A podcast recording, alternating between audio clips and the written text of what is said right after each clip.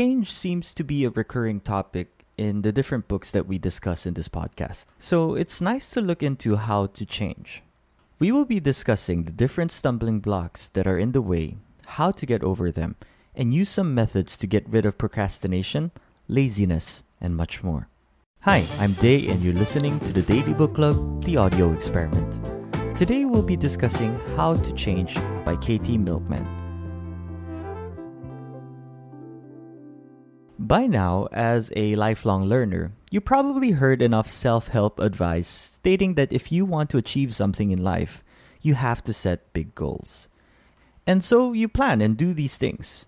You do everything you can, have a journal or even a to do list, but your goals are not within your reach still.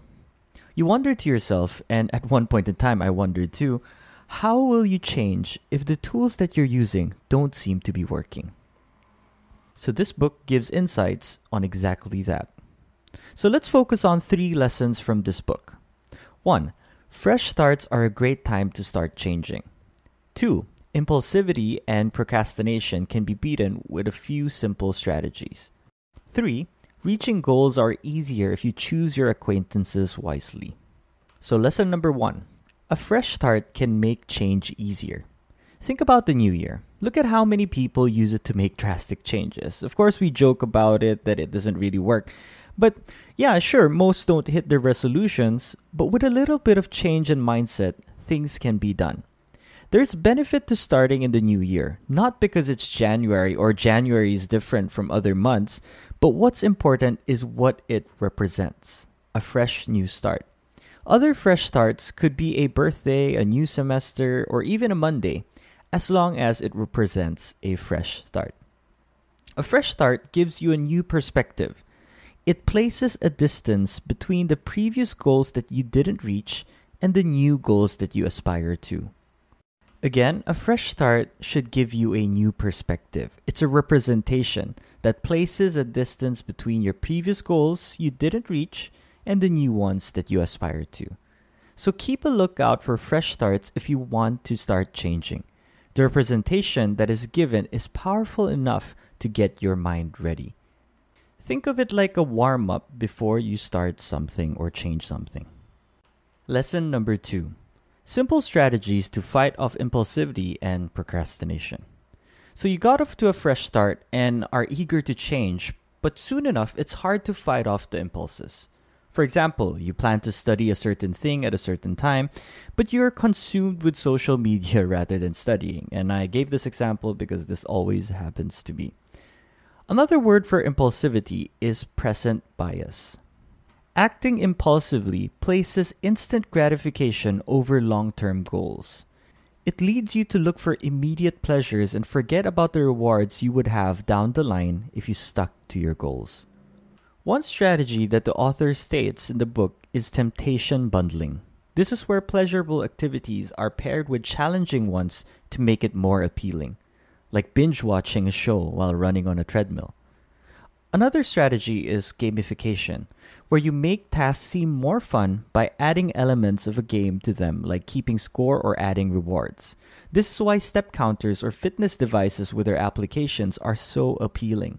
But then again, you don't need these devices to gamify things. As long as you have a system of keeping score and giving yourself rewards, then that is more than enough. But it's not just impulsivity that stops us. There's procrastination too. All of us experience this and it can be overcome. One of the things that you can do is to have a commitment device. This is a system that restricts your freedom to help you deal with temptation. An example of this would be locking distracting applications on your phone during work hours, or only using a notepad to write down your ideas or work. I usually take down notes manually and not through my computer since I always find myself doing something else when I use my computer. The last strategy is to have an accountability partner or to make a public pledge. This is when you tell your friends, family, or anyone what you're trying to do. It's very effective at helping you reach your goal. After all, who wants others to see them fail at something they publicly said that they would do? And lesson number three be mindful of who you spend time with. There are certain people you spend time with who can make it harder to achieve your goals. but there are also people who can help you. This is why it's best to be on the lookout for a friend or group that will help you. Peers have such a strong influence over us because we humans are very susceptible to social pressure. Many times, people see this as a negative thing. I mean, remember the talks about peer pressure when we were young. However, it can also help you. Surround yourself with people you want to be. Since whether you realize it or not, your peers can have a huge influence on your success, which is why you should make sure to surround yourself with good influences.